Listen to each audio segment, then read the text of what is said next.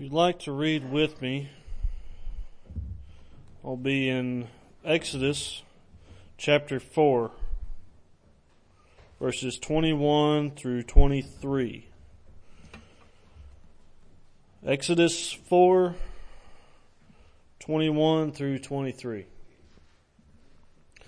Then the Lord said to Moses, When you go back to Egypt, see that you do before Pharaoh all the miracles that I have put in your power. Then it will harden his heart so that he will not let the people go. Then you say to Pharaoh, Thus says the Lord Israel, my firstborn son, or excuse me. Then you say to Pharaoh, Thus says the Lord, Israel is my firstborn son.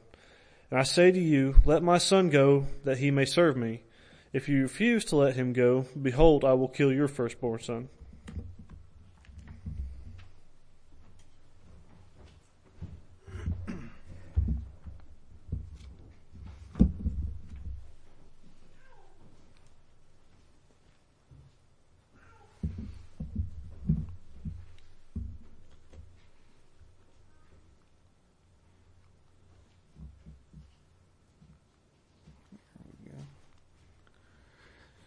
Anyway, in 1440 BC, God had instructed Moses to return to Egypt to free his people from the bondage of slavery which they had been enduring for hundreds of years.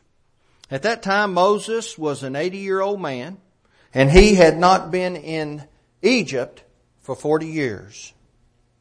In fact, he had fled the palace of Pharaoh where he was reared as Pharaoh's daughter's son and and by fleeing there, he fled all of the wonderful things that came along with being in that privilege. But he left. He went to, uh, he went to Midian. Now, even though he was reared as Pharaoh's daughter, because of his faithful mother, he learned that he too was an Israelite, and because of that, he murdered an Egyptian guard in defense of one of his brethren. Now while in Midian, he met a, a young woman and he married her, the daughter of Jethro, the priest in that area. Now when news of the murder got back to Pharaoh, got back to the palace, he left because of that. He did not want to be executed because of that murder. Well, he had built a life in Midian and he had uh, to uh, rear a family and and one day while out tending his father-in-law's sheep, he came across a wonderful sight. In fact, he saw a bush that was on fire, but it did not burn up. Now on that occasion, that is the first time that God had revealed himself in such a way to Moses. He spoke to him a message. He wanted Moses to understand that he was going to go down into Egypt and that God, through his hand, he would deliver his people from the bondage that they had been in for so long.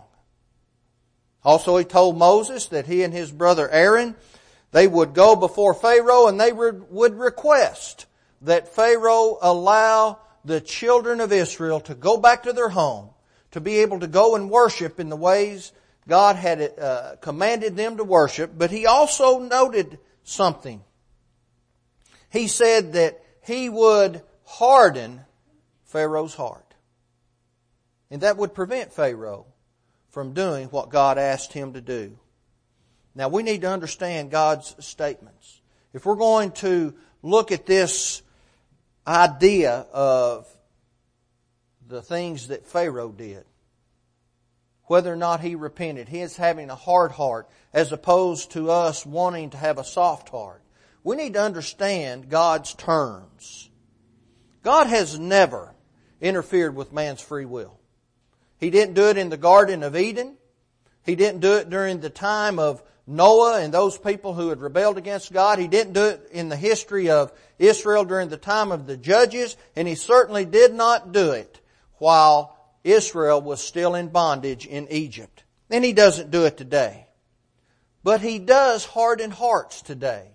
And he does it in the exact same way that he hardened Pharaoh's heart. He does it in the way that he hardened Adam and Eve's heart. Those who lived during the time of Noah, those who lived under the rule of the judges in Israel, and he hardens it the same way today that He hardened it then. God requires something from His creation. And through that requirement, people refuse God because after all, no one likes to be told what to do. And hearts become hardened. God hardened Pharaoh's heart by requiring something from him. Oh, he required the release of his people. That was always part of the plan. They were going to go down into Egypt and there learn what it meant to be a people. They were going to survive under a common burden. They were going to come together and be able to live and work as a nation. But God was requiring other things from Pharaoh as well. God required that Pharaoh give up the idols of Egypt and worship only Him. Recognize Him as the power of all things, the one true God of heaven, the one worthy of worship, and to cast all those other things to the side. In essence, Pharaoh hardened his own heart. I want us to notice the descriptions given by Moses. And Pharaoh's heart grew hard, and he did not heed them, as the Lord had said. Exodus seven thirteen. Exodus seven fourteen. So the Lord said to Moses, Pharaoh's heart is hard. He refuses to let the people go. Exodus eight fifteen. But when Pharaoh saw that there was relief, he hardened his heart and he did not heed them as the Lord had said. Pharaoh hardened his own heart. It stated that God hardened it simply because God gave commandments. God expected obedience and Pharaoh did not want to render that obedience. The Holy Spirit taught the world through this account of Pharaoh, a soft heart will repent, while a hard heart will not. As we study this this morning, each of us need to look inside ourselves and determine, do I have a hard heart or a soft heart? Well, Pharaoh refused to harden or to soften his heart. Instead, he hardened his heart and refused God. And it all started by a simple request. Let my people go. That's all God asked. He asked him to return his people to their land, to be obedient to him, give up the idols of Egypt, and that's not too difficult. But Pharaoh saw it a different way. There's some very important things we need to understand about this request though. Moses, sent by God to Egypt, appeared in front of Pharaoh at the palace in his presence, but Moses sought out an individual. Now we're talking about repentance. Repentance is based on the individual. Not only because Pharaoh was the one in charge, not only because he was the one who could uh, be obedient to God and do what God asked. It's more than that. Repentance is individual. Moses went to an individual. It has always been individual. Jesus said, except ye repent, ye shall all likewise perish, Luke 13, 3. Peter told the listeners on Pentecost, Acts 2 verse 38, for them to be baptized, every one of you, for the remission of sins. Repentance is individual. It's something that each of us must do independently. I can't do it for someone. No one can do it for me. A parent cannot repent for a child. A leader cannot repent for a nation. We have to repent individually. It cannot be done by proxy. It has to be done by the person, by the individual. It has to be done by a person who has a desire to repent, someone who wants to repent. I think often repentance is overlooked because sometimes we look at the sins of others maybe in a little different way than we look at the sins of our own lives. Sometimes we look and we think that someone's sins are greater than my sins. We may do that. I don't know.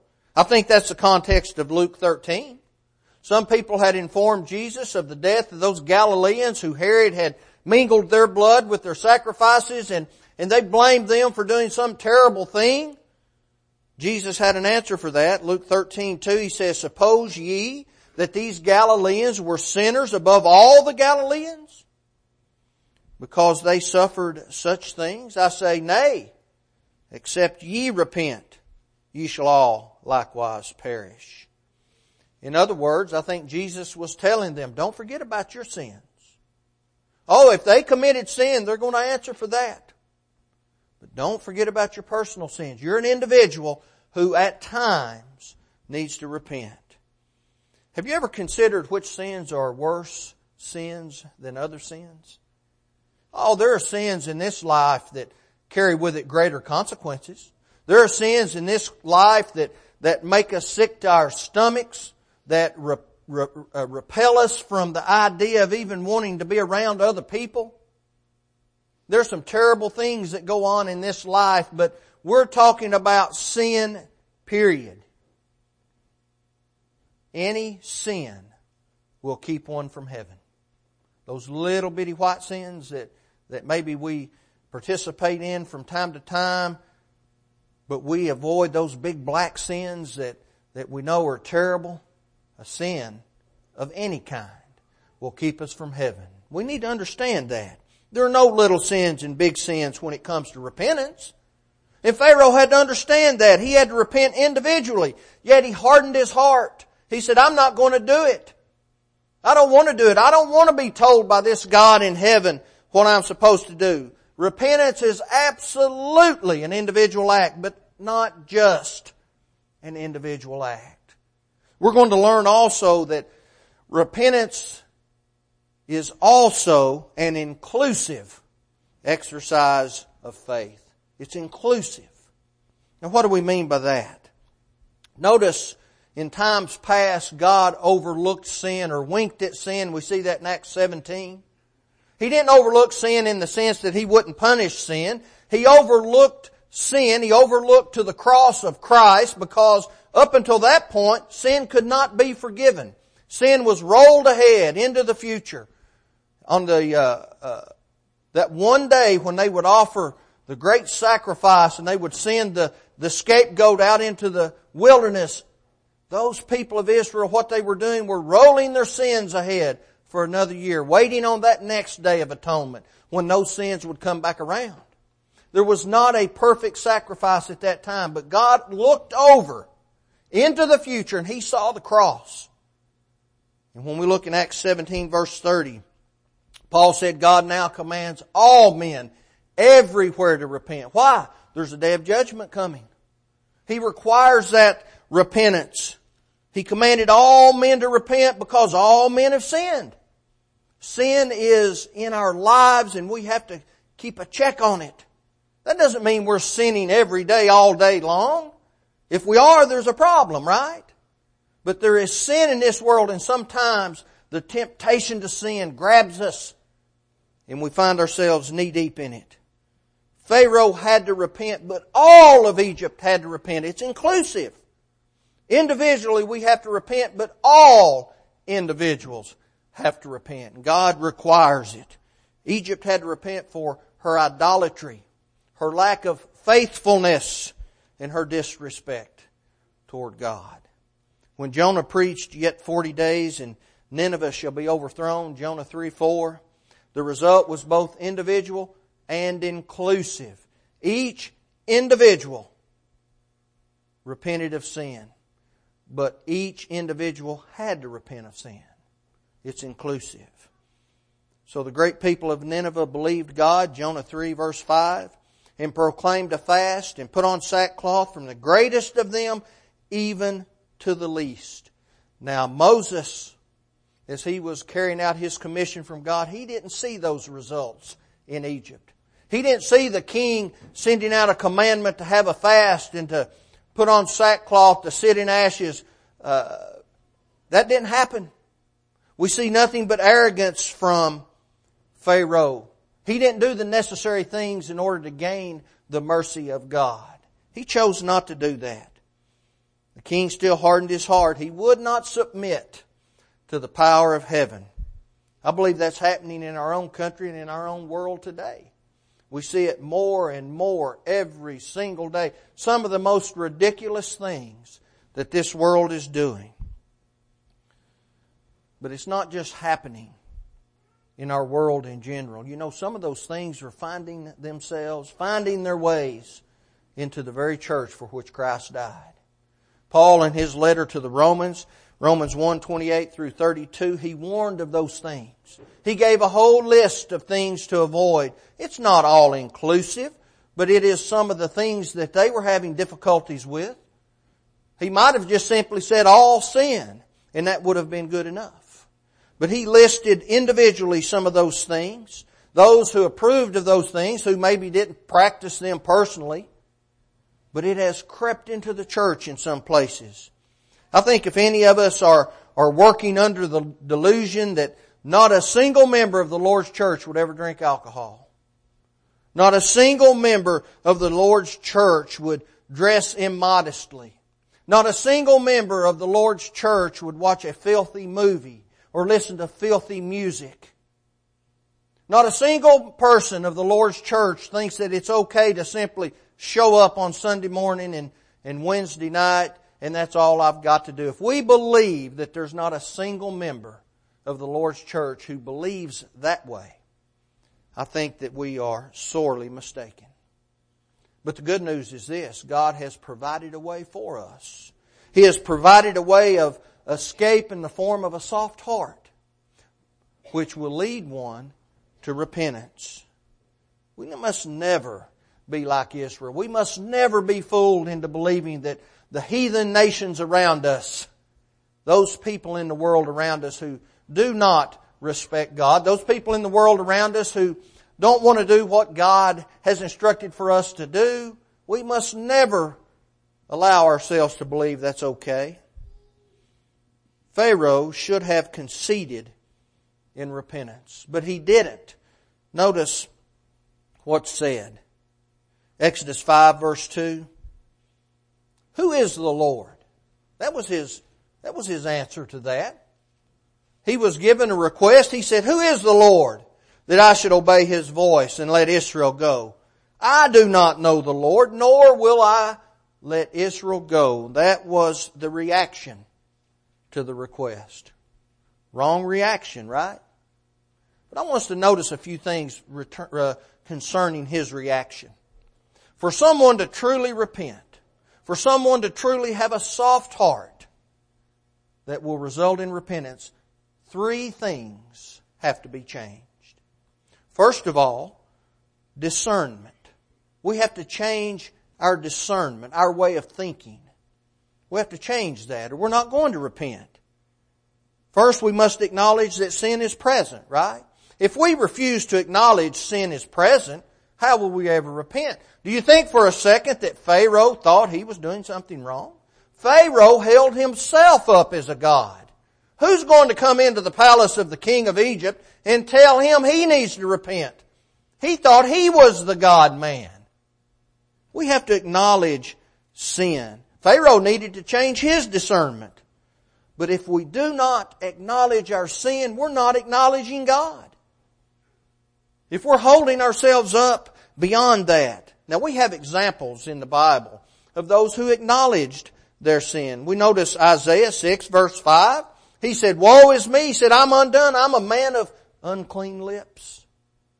Because he had seen the very presence of God.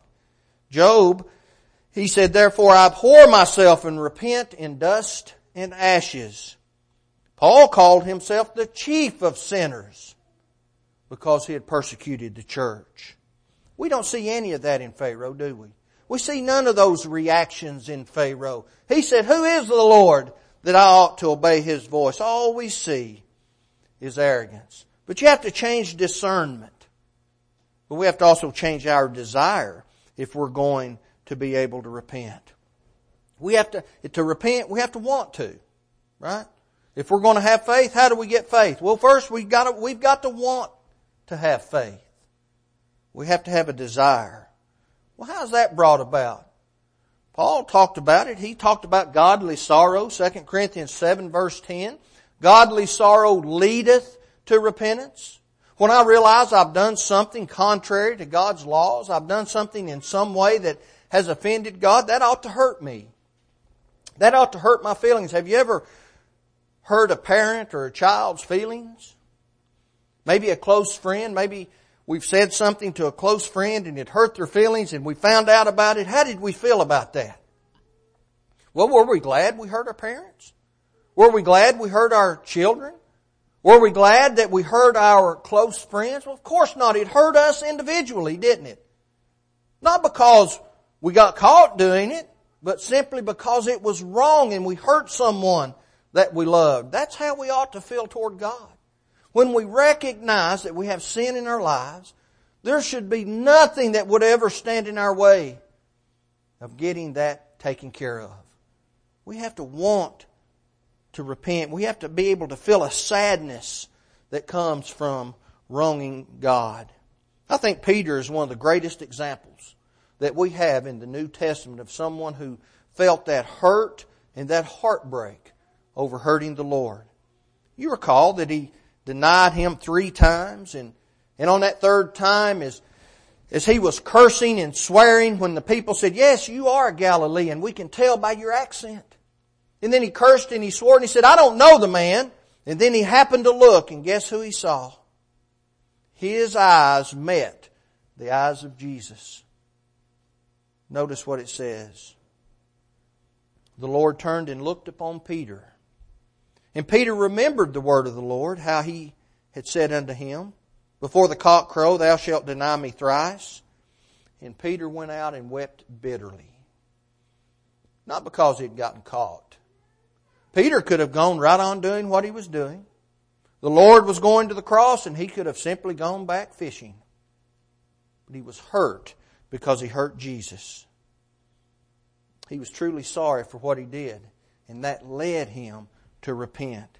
I think too many people today do not feel sorry for God when they wrong Him. We ought to hurt when we wrong God. We ought to, we ought to hurt when we live in sin. We ought to hurt because we know it destroys God's feelings. You know, John told the Pharisees and Sadducees that they were a bunch of snakes and hypocrites because they refused to acknowledge Jesus and they refused to repent of their sins. I think we need to worry about offending God other than offending people. I think we shouldn't worry about offending people when we teach the truth in love. Now we have to teach the truth in love. I think we ought to teach the gospel the way God intends for the gospel to be taught, but the gospel message is a very divisive message to the world. And if someone refuses to accept the message, it better not be because I proclaimed it in an ugly way. It better be simply because they chose not to do it.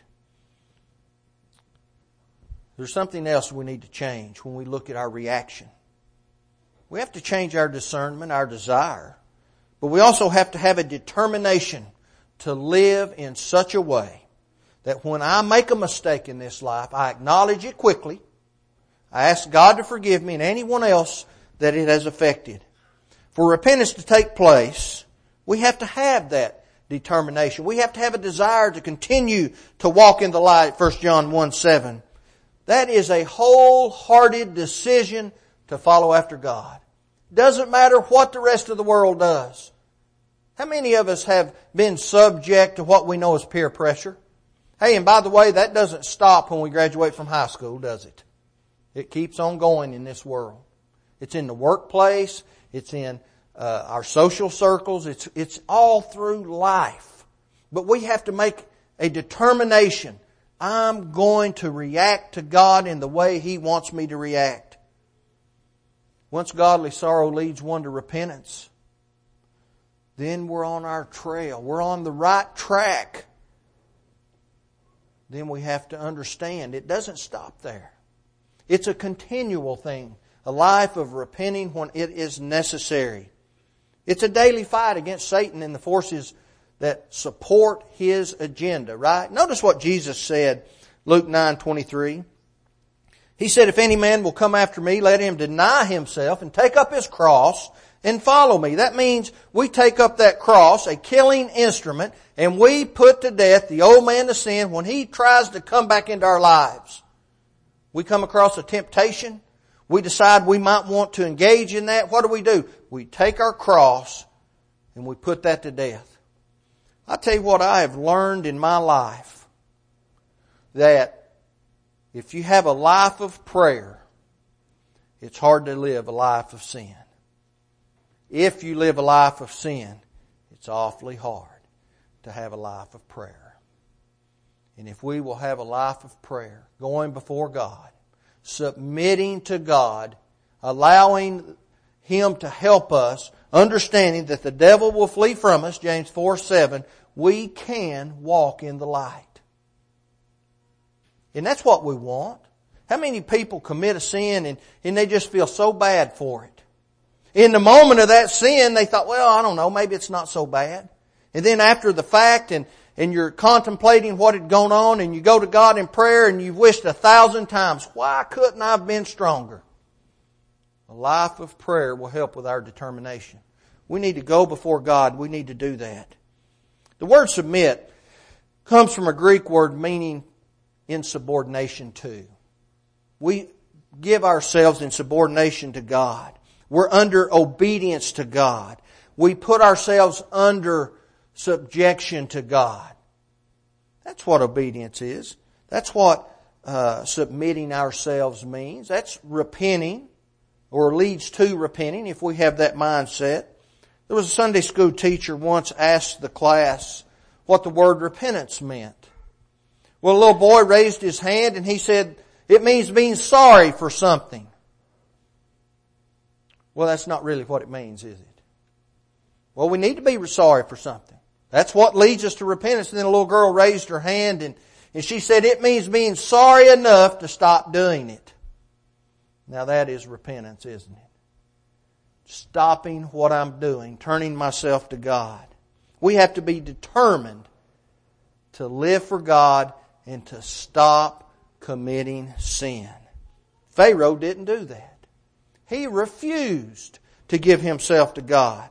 God wants His creation to obey Him. He wanted Pharaoh to do it willingly, right? Could God have forced Pharaoh to have turned the people go? Or turned the people loose? Sure He could have. He could have struck Pharaoh dead. He could have instantly brought the people out of Egypt, stuck them right in the land of Canaan, and made everything just as it ought to be, whether they wanted it or not. That's not what God wants. God wants His people and all the people of the world to submit to Him, to bow to Him because they want to. Notice what Paul said. He said, For it is written, As I live, saith the Lord, every knee shall bow to me, and every tongue shall confess to God. What's that mean? That doesn't mean all people are going to be saved. That means at some point in the future, every person who has ever lived, any person who will ever live from this point to that point, they will bow to God and they will confess His name. That doesn't mean they're saved. That means they've come to the realization, I wish I had done what God asked me to do. Now we have an opportunity to do that. We have an opportunity to bow before God, confess His name, call on His name through obedience, and become faithful Christians. And it's all in the plan of salvation. Believing that Jesus Christ is the Son of God, confessing His name before others, going down into the water, being immersed so my sins can be washed away, coming up, being that new creature that Paul spoke of in Romans 6, and living that faithful life. We can do that. That's the plan, isn't it? There was a request made to Pharaoh by God. He requested Pharaoh repent. In essence, that's what he did. We see the reaction of Pharaoh. Who is God that I ought to obey him? I don't know God, and neither will I let the people go. And then we're going to notice when we read Exodus 12 verses 29 through 31. Pharaoh hardened his heart, and it came to pass that at midnight the Lord smote all the firstborn in the land of Egypt. From the firstborn of Pharaoh that sat on his throne unto the firstborn of the captive that was in the dungeon. And it goes on to talk about a great cry that came up out of Egypt. Every single person who had not bowed before God, who had not struck the doorposts with the blood of the Lamb as they uh, observed that very first Passover feast where the death angel passed over the people who had put the blood on the doors. Everyone who didn't do that, we see the result. And the result that is first and foremost in our minds as we read the account is a result of loss. In Egypt, every person and every animal lost the firstborn. Pharaoh lost his firstborn son. Why? He had a hard heart. He didn't want to do what God wanted him to do. And he suffered. But isn't that how sin works? What had the young child done? Well, hadn't done anything. But that's how sin operates. How many people have suffered at the hands of someone else's sin? You know, we think about maybe a drunkard father, right? Not taking care of his family. A drunkard mother or drug addict father who spends all the money on those pleasures and allows the children to suffer. You know, I just read in the news, and I don't recall what state, uh, California. They found about 12 children shackled inside a home from about the age of six or seven all the way up to adults. There's about three of them over the age of 18. By their parents. What had those children ever done? Just suffered at the hands of their parents because of their choices. And we see that. That's how sin works. That's why we ought to get control of the sin in our lives. What happens when our children watch us in this life and they notice dad refuses to repent when he does wrong? Is that going to encourage them to repent when they get older? How many parents have grieved on their deathbeds because their lives were an improper example in their children were not living for God? I've seen it and you have too. Paul commanded. He said, Fathers, provoke not your children to wrath, but bring them up in the nurture and the admonition of the Lord. We have to train people, and we do it through our actions. Is one way we do it. We have to train our children. You know, it was a, said of Eli, one of the last judges of Israel. 1 Samuel 3:13 God said for I've told him that I will judge his house forever for the iniquity which he knoweth because his sons made themselves vile and he restrained them not. Now, I think Eli was a good man. He was a godly man, but he was a very poor parent. And because of that, he suffered. He learned of the death of his sons. He fell back in the chair, you remember, and broke his neck because he was a he was a fat man and he fell over and he broke his neck. See, we have to be careful. We have to take our responsibilities as parents and run with it in the proper way. But that was one of the results, lost. But that doesn't have to be the result. There can be life. We, there can be life if God, if Pharaoh had complied with God. God wouldn't have punished Israel or Egypt. We might be reading an entirely different account if Pharaoh had complied with God. Nebuchadnezzar had a different result, didn't he? You recall when he allowed his arrogance to, to cause him to be uh, cast out of the kingdoms of men, he lost his mind for a period of time and he lived with the animals and he acted like an animal and then one day his mind came back to him after God had concluded his punishment. Notice Daniel 4, 34. I, Nebuchadnezzar, lifted up mine eyes unto heaven, and mine understanding returned unto me, and I blessed the Most High, and I praised and honored him that liveth forever, whose dominion is an everlasting dominion, and his kingdom is from generation to generation. Pharaoh could have arrived at the same decision, but he didn't. He chose to harden his heart.